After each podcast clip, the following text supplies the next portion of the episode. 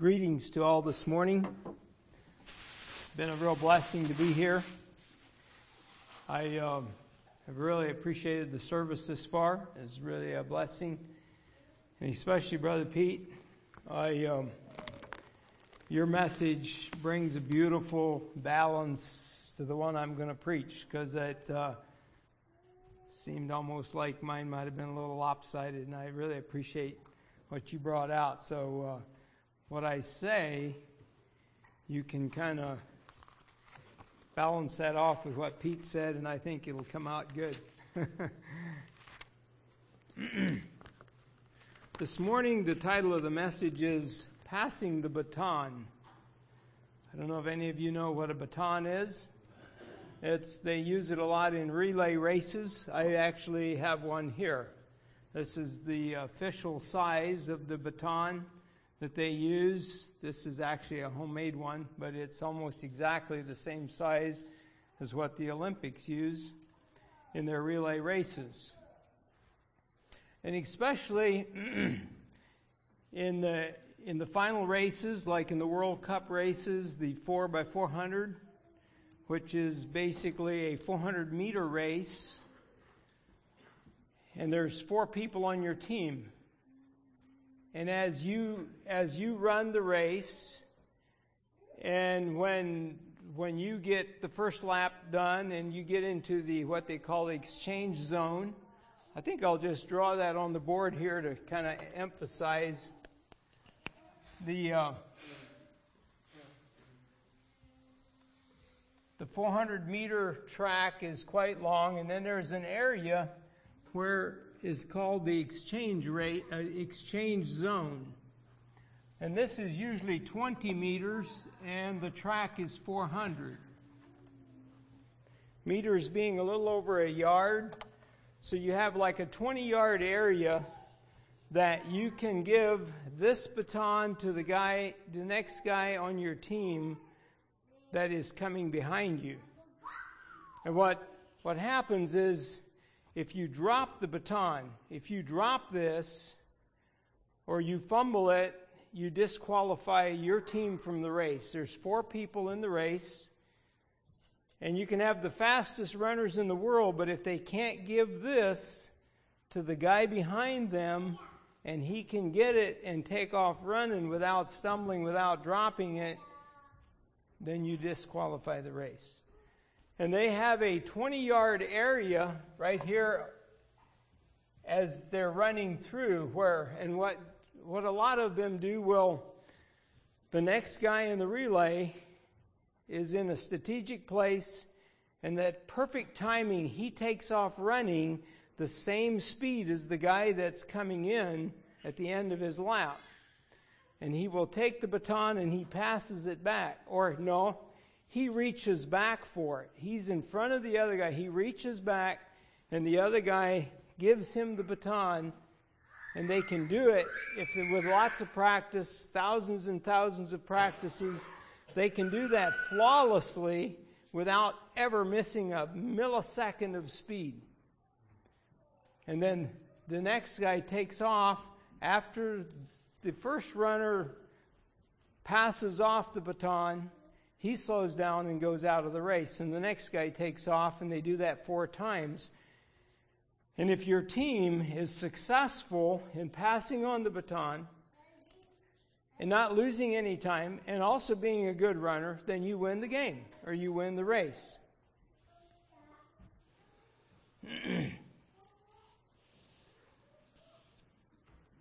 like in London in, in July was the, the World Cup race. And there were like seven countries represented there. There were seven tracks going around, and the United States had a team on that race. And the United States team won the race in London. I don't know if that's a big thing or not. It kind of is. I think it's kind of neat. The United States also won the uh, the finals on the on the ladies relay race, and so apparently the United States has some good runners. Maybe they're just diligent in practicing. But I think one thing that also is the coordination in passing on the baton.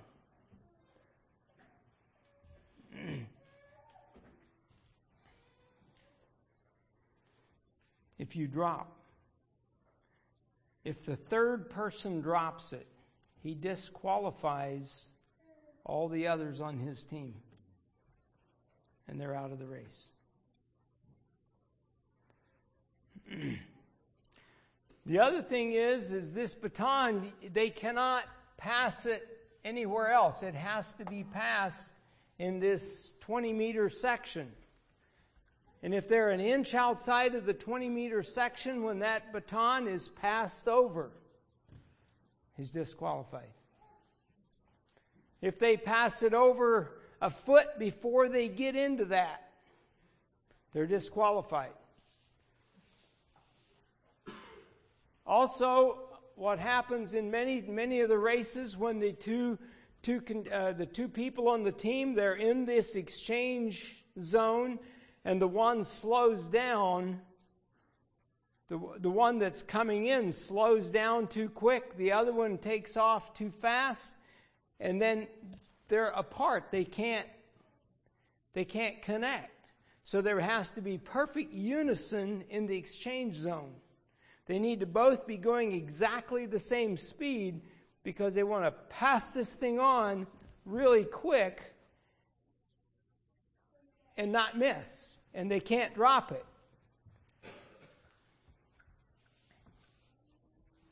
Another thing you won't see them in the race is they won't take this thing and be beating on each other. This baton is a symbol that they are in the race and that and usually each country theirs is a different color. I think like the United States was green or blue or whatever. A lot of them are red and whatever. But you only give the baton to those that are on your team. The United States didn't give theirs to the, to the, the runner from France or Africa. He gave it to another team member and only to another team member.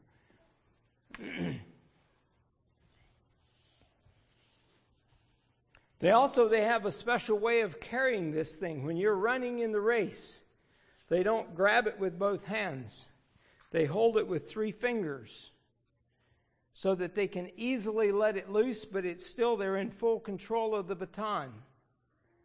And when they pass this over, they can let it go, but they don't let it go too quick, and they it's all a it's all a game. But it all has purpose. And I'm bringing these things in here because there's so much there's so much in this in this race that we can take examples out of that I think is good for our life today.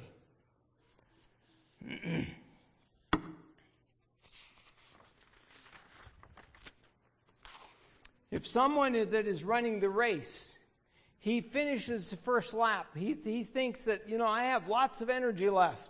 I'm going to run another lap. And so he don't, he, he's not going to give off the baton. He's going to, he wants to carry it. It's his. He's the, he's the runner. He wants to be the one that wins the race. You know what will happen? They'll lose. Number one, they're disqualified because they didn't follow the rules. Number two is he will, on his second lap, even though he feels like he still has lots of energy, he is running against a fresh runner that has had his rest, his nutrition, his exercise, and he's powerful and he's going to go and he's going to win. He, he runs to win. And if you don't, at your strategic time, pass off the baton and give it to the next one in the race, you're going to run out of energy before you finish that lap, and ultimately your team will lose. So I think it's important. It's important that the baton is passed at the right time to the right people.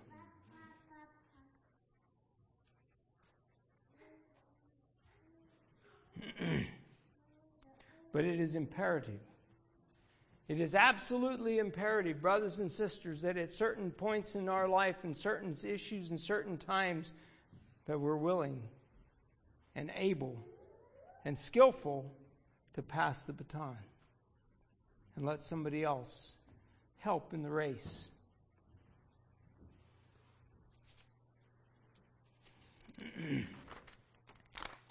Let's say the 400 meter race represents your 50 years of your adult life. That's from the time that you're 20 years old to you're 70 or from 15 to 65.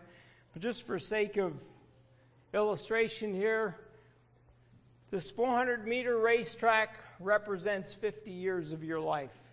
The 20 year, the 20 meter exchange rate, or the 20 meter exchange zone would account for about two and a half years of your life.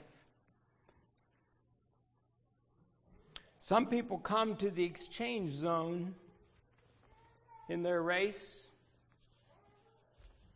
and they're not sure how to pass off the baton. Some slow down too quick or let go too soon. Or some fumble the baton, some drop it, some toss it aside. Some use it to beat on their other fellow racers. And some just see no value in passing it on to the next generation.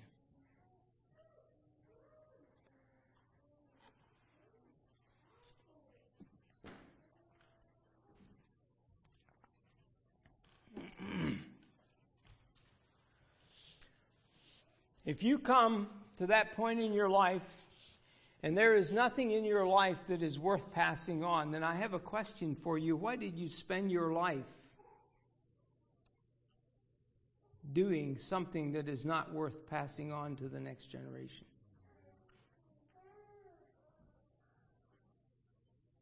Why did you give your, your 40, 400 meters of your life for something that is not worth passing on?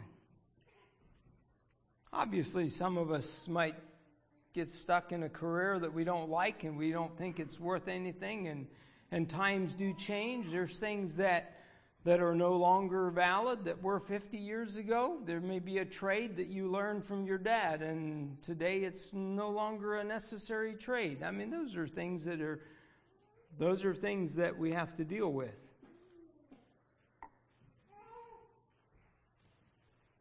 And we realize that our life is but a vapor and it is soon gone. But I think if we give some thought and some prayer to the idea of passing on the baton to those coming up behind us, it can and should be a lot easier and more meaningful.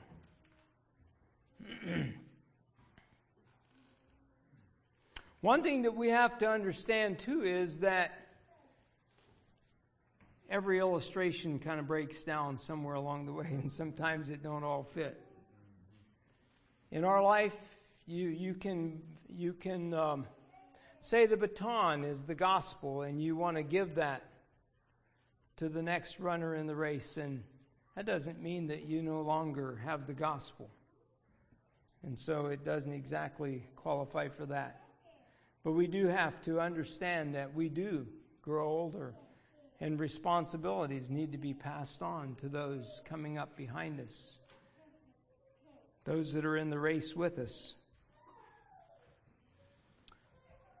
There's a few points I think that we need to consider as we come to this exchange rate or this exchange zone. I keep saying rate.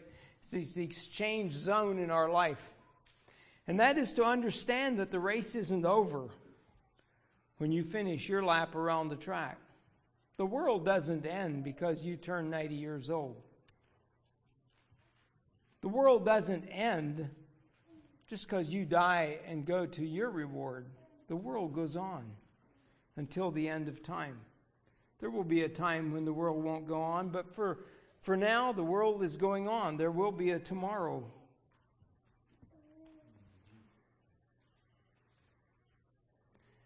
And what you do with life and what you do with the things that you hold in your hand do matter. You know, I'm 56 years old and I can remember, I can easily remember my great grandfather. Vaguely. I mean, but I have a few memories of my great grandfather. And I see my grandchildren And so we're looking at one, two, three, four, five, six generations that I can see in my lifetime. It's six laps around the racetrack. See how quickly that happens? and it makes a difference how you pass on the values from one generation to the next. And somehow I've got this burden that I think it's our inability to value the material things that we have and some of the things that, and some of the careers that we have and some of the ambitions that we have and, and some of the some of the responsibilities that we have we value those so little that we spend so little time passing that baton on to the next generation and it affects the value that we see in passing spiritual values on to the next generation. If we raise a generation of children that want to conquer their own world, they have no need of anyone telling them how to do it, and they don't need any help doing it. We are raising independent people. And we need, the human race needs a, a, a, a sense of independence. There, there, that is important. I'm not downplaying that. But it seems like in our day and time, every young, the younger generation has less and less value. they are less and less need of the values that their great grandfathers had and their grandfathers, or their fathers for that matter.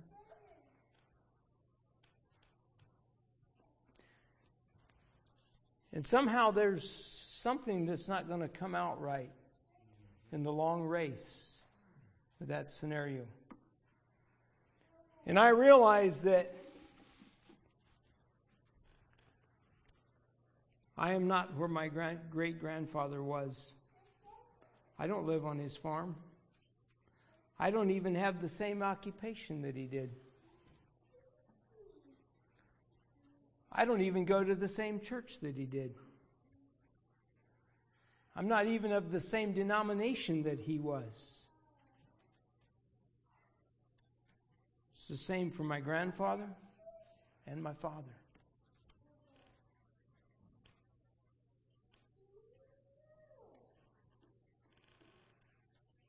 There was a brother one time that he said one of the, the most spiritual things that he can think of for a young man is to plow the fields of his grandfather. And I'm like, now that's real carnal. I just didn't think that was right when I heard that preacher say that.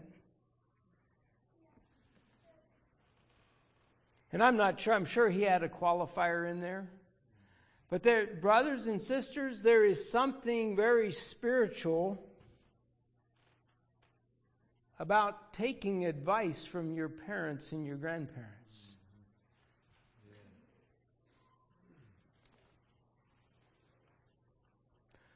Our life is but a vapor and it is soon gone. And we don't all have time to reinvent the wheel.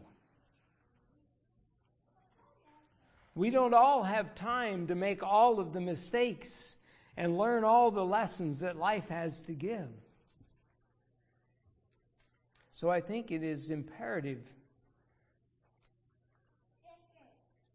that we're willing to reach back and get that baton from those that are that are that are in the race and there's and I think there it would be important that we would look at these things in an objective way and say, you know what? I'm soon gone and I'm to I need to pass something on to this next generation.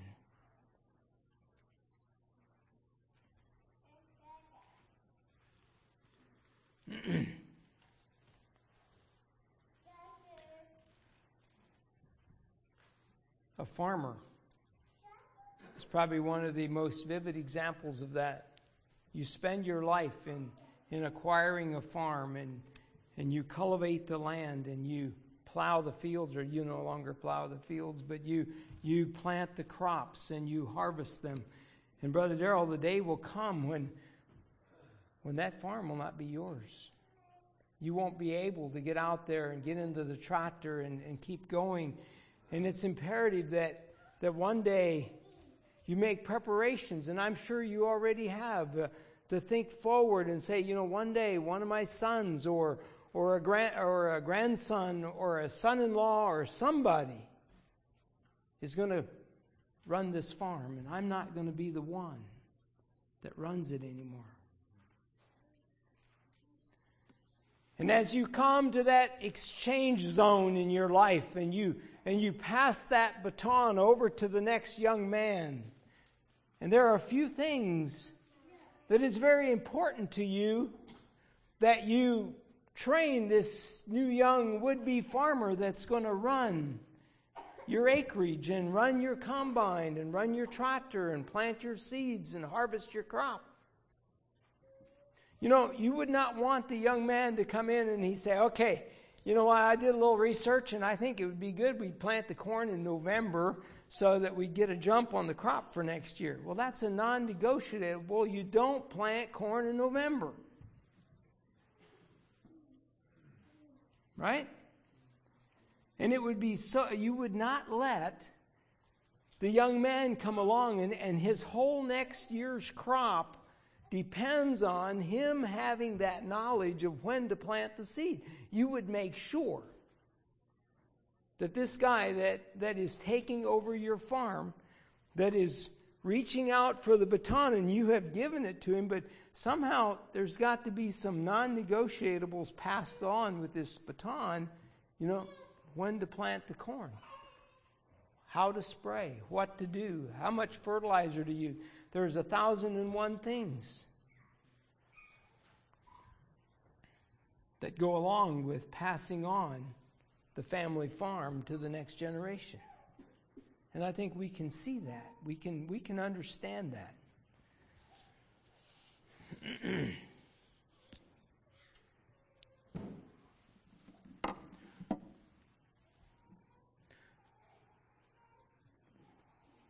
But we have to understand, I think we understand that the race isn't over yet. Even though our lap is over and we pass off the baton, the race goes on. And will till the end of time, till the Lord returns. The farm that you now farm, one day was your dad's farm, one day was somebody else's farm, one day was somebody else's else's farm, then way on back. And the land still has value and the land still is productive and the land is still there and and the fields are not growing up with cockleburs and trees because you just neglected them. Because someone passed on how to be a farmer along with passing on the farm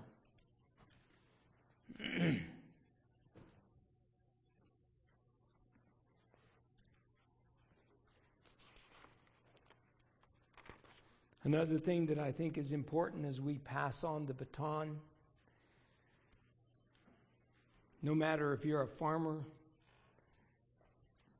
if you're a cabinet maker, or you're a carpenter, or you're a cheese maker, or you make candles.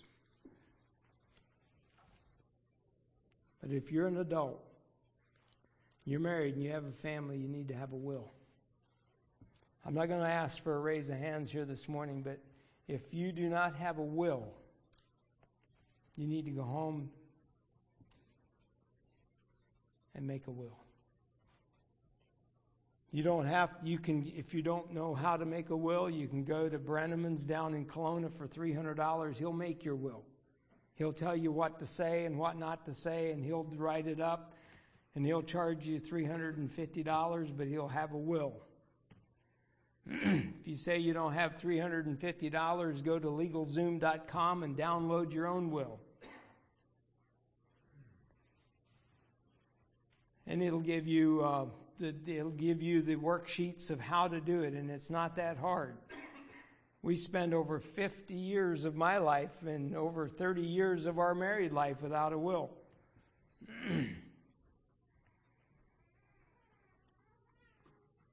Till I heard Dave Ramsey say, that's not only stupid, it's selfish. And I've thought, you know what? That is true. You need a will. Because our life is but a vapor. And you think that you may have the time to train that next generation to pass them the baton. I may not have time to pass this. I may be gone in a moment.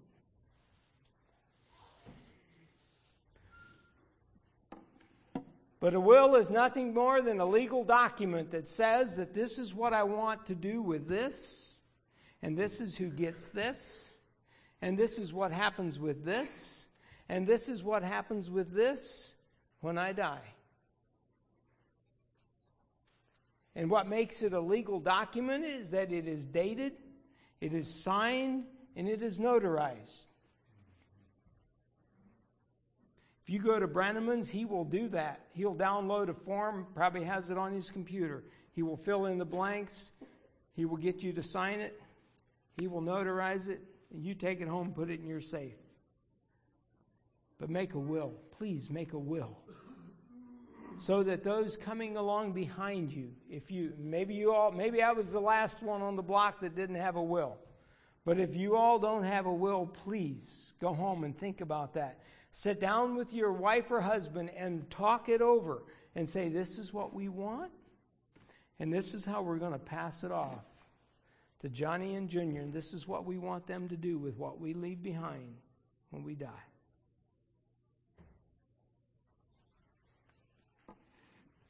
Make a will.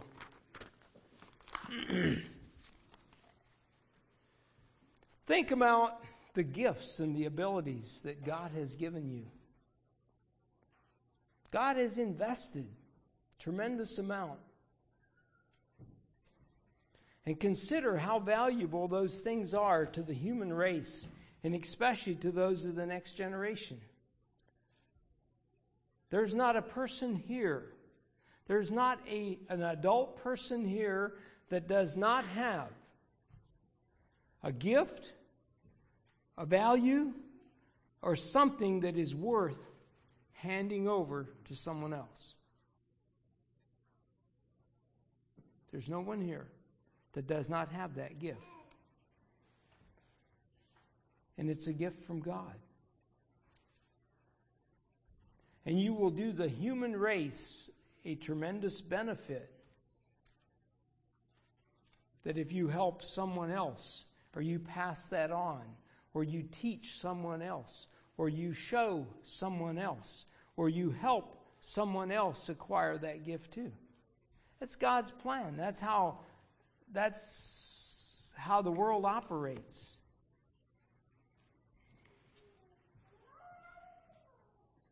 And I think we need to be thankful for those gifts that God has invested in the body. And we need to be careful how that we don't just cast them aside and we pass them on. What if you one day, all of a sudden, we had nothing? Everything was lost. And you had to start over from ground zero today. You would have no ink pen. You would have no lead pencil. You would have no calculator. You would have no car. You would have no microwave.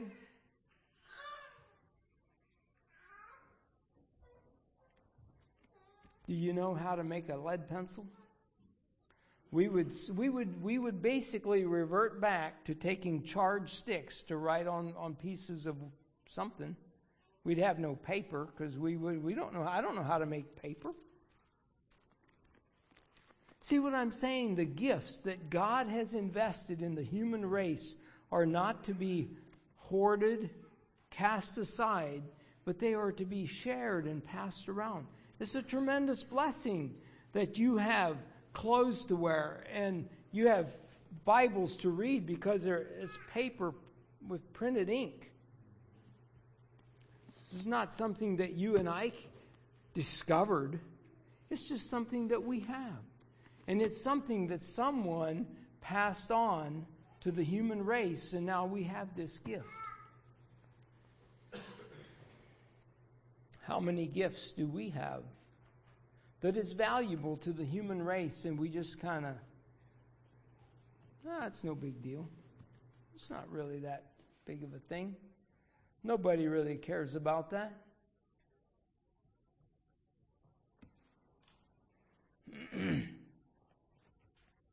but it is important because it is a gift from God. And I think God intends us to share those things and to pass them on from generation to generation. Down through the years, all the way back to the, uh, to the time of Babylon, and even before.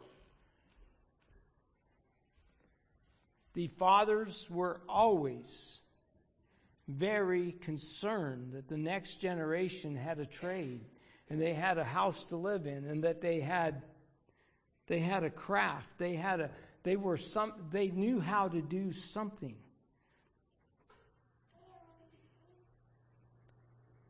And the the term of apprenticeship the apprentice were a big thing in the way back in history gone by even in the 1800s and the 1900s apprentices were were of great value and that is how that the human race passed trade on from generation to generation and not always even from father to son.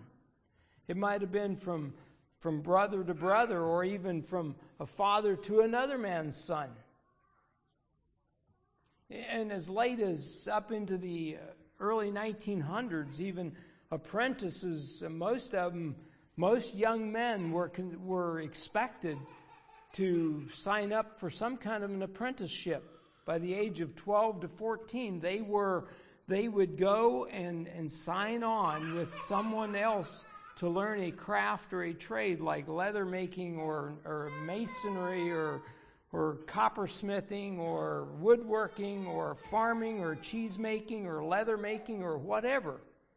But the young men would sign on maybe for four to eight years. And their pay was room and board and, and uh, sufficient clothing. Even Benjamin Franklin signed on as, a, as an apprentice with his brother for eight years to learn how to be a printer. And I think he um, was supposed to get 40 shillings at the end of it and a, and a, new, soda, a new suit of clothes.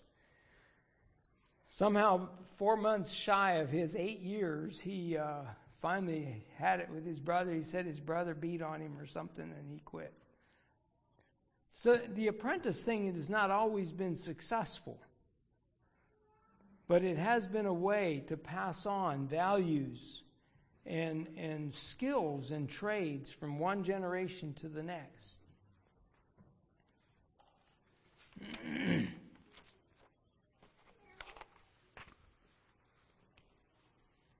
but most of those apprenticeships lasted for eight, some of them as high as 12 years depending on what you were, you were going to be.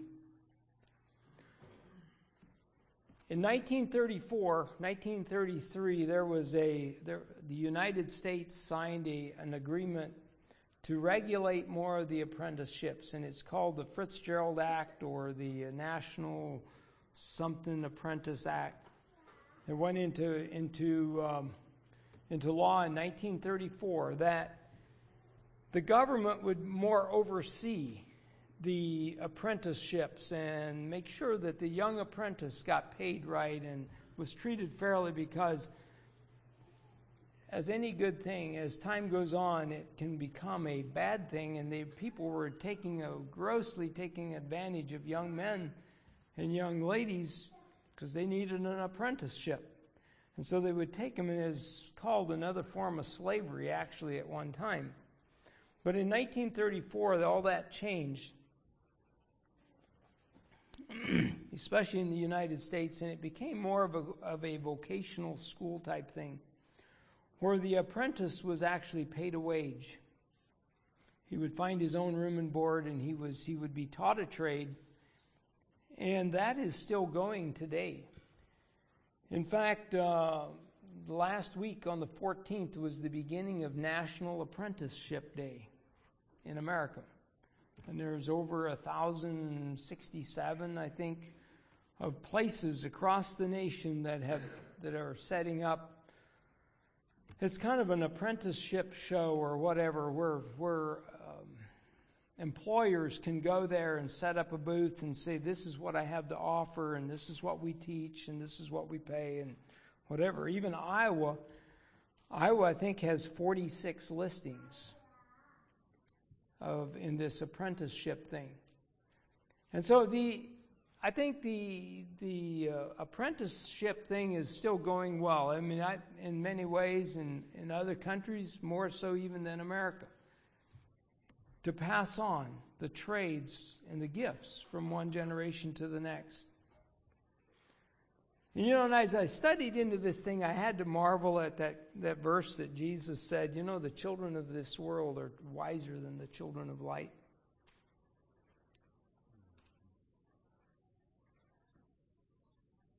And I don't think that should be said of God's people. I don't think we should allow that to be said of us.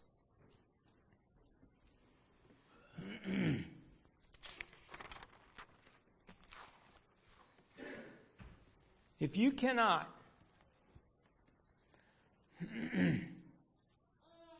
if you cannot pass on a value to someone else in natural things, how are you going to pass on values of deeper spiritual values?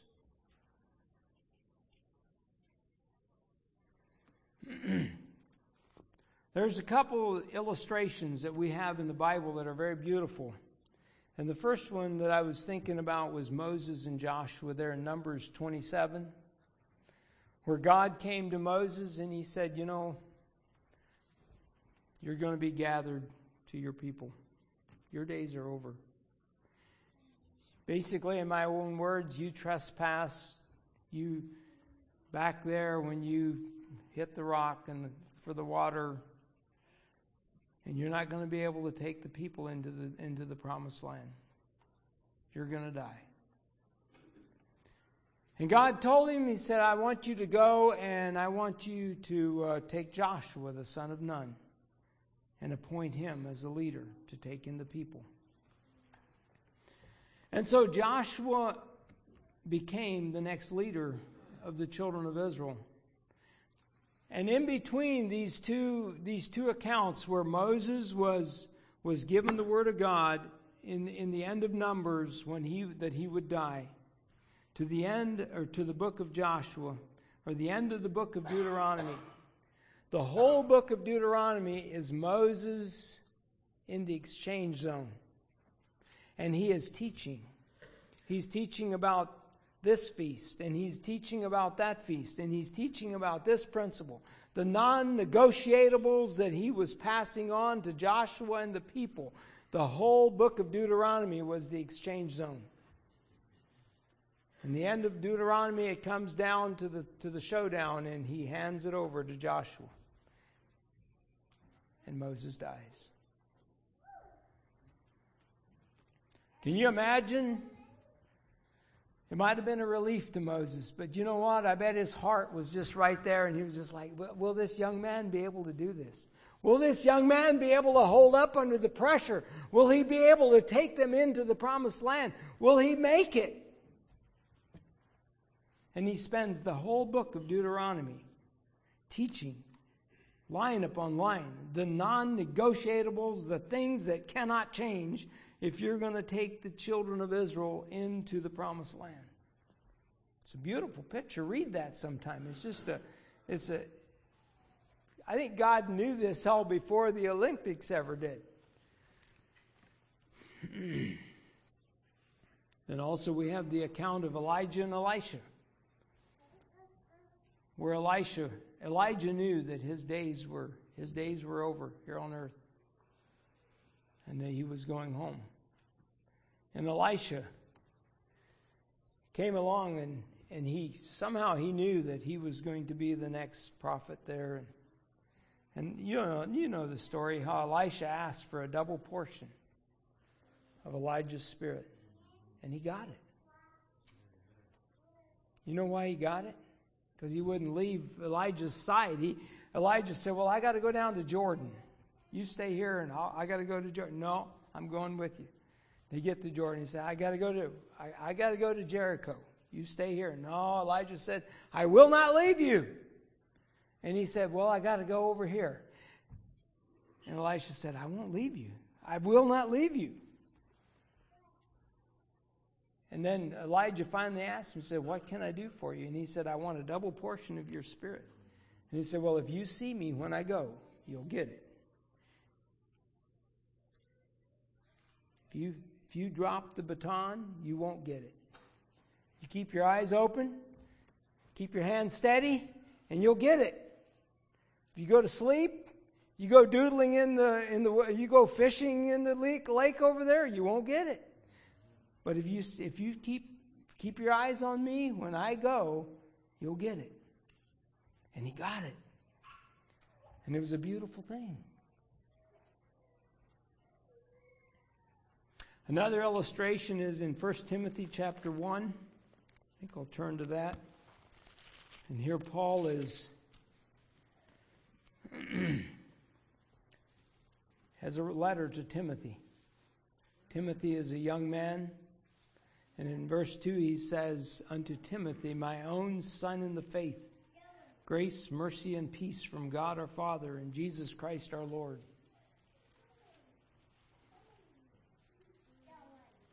I think we all know that Timothy wasn't Paul's biological son.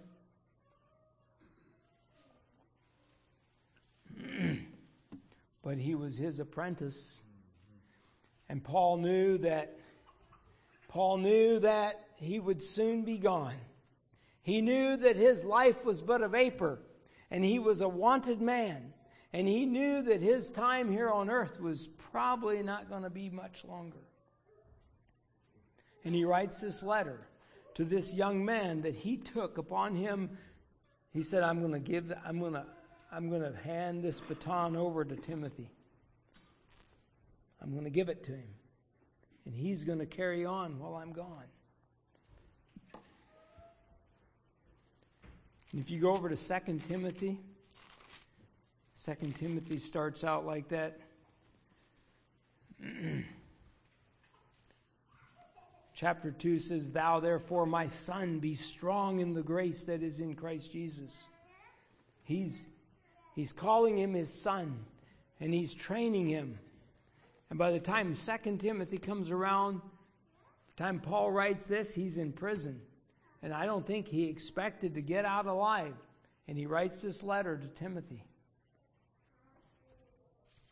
And it's beautiful how he was able to pass on that baton to Timothy and how Timothy took it and ran with it and was faithful and didn't drop it.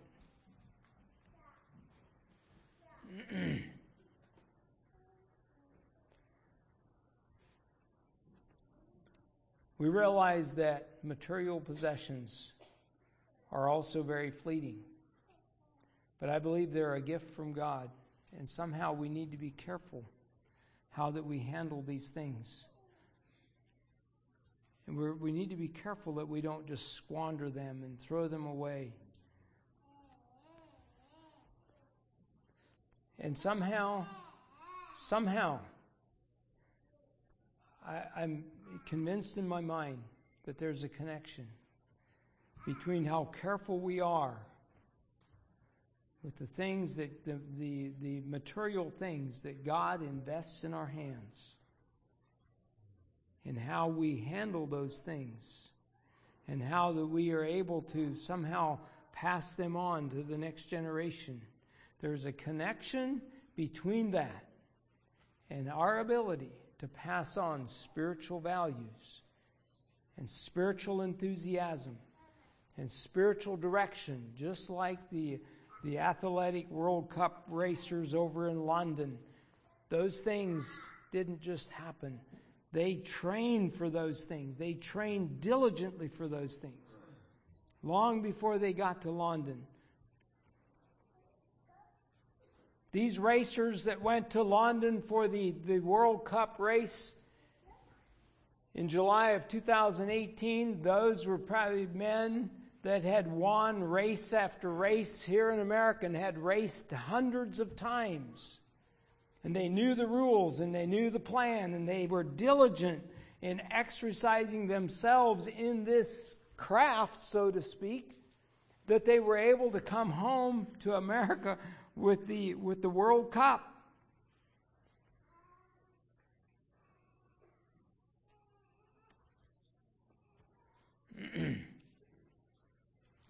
and would to God that we had that kind of a diligence when we're running the spiritual race and we're passing the baton on to the next generation. That we would know how fast to run in the exchange zone. We know when to let loose and we know when to hold tight. And we know when to, when to let go. That we don't let go too soon and we don't hang on too long. That it hinders the race. We realize that as we pass the baton on to the next generation,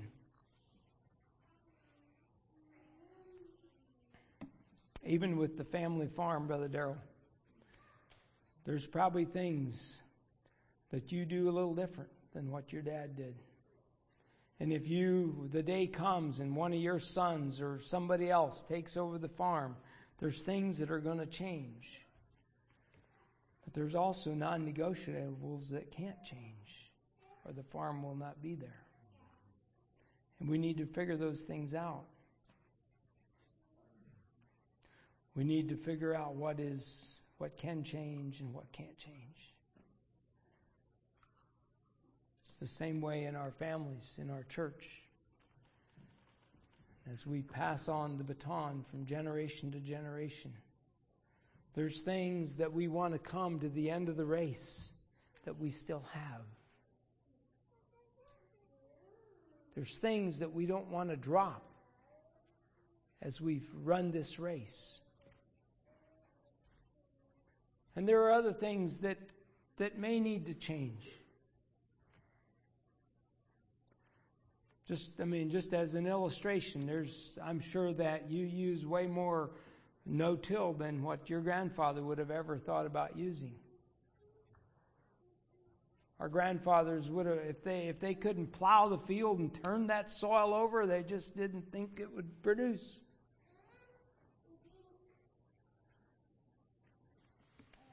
Do you even own a plow today? You don't use it on your land. You know what I'm saying? There's things that change. There's things that have to change sometimes. But there's other things that cannot change.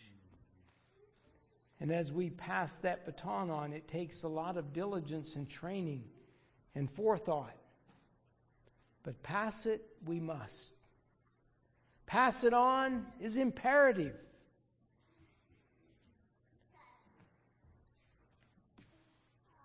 It's never easy to let go. It's never easy to turn something over to someone else. And you say, Will he make it? Will he run with it?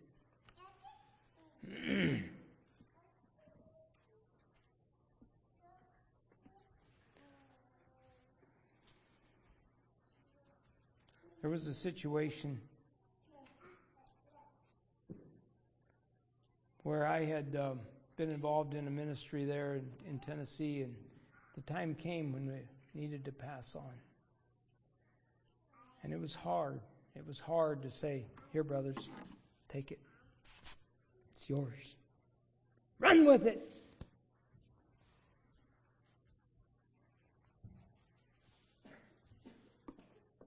But there were a few things that I, I sat down with those brothers and I said, These are two things that won't change.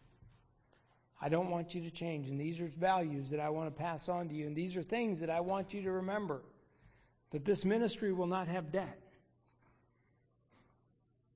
I don't want you to ever go borrow $100,000 for this ministry. This ministry has to stay debt free. And there were two or three other things. And we were up there this, this other here about a month ago. And I sat down with those brothers, and those things are still there. And the ministry is running. And they've taken it farther than what I could have ever taken it. And it was imperative that I pass that on to someone else. And it was imperative that, that I, I let go and they took a hold. Was it easy? No, it was terribly hard. But it was imperative. It was good for the ministry.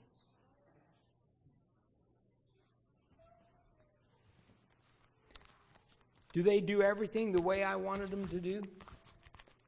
Do they do things different than what I did it? Sure, they do. And there's things that somehow I don't understand, but they do. And I gave it to their hand. And they're running with it. somehow we need to find the grace to know how to do those things. And I don't say that to say that I've got it all figured out. I don't.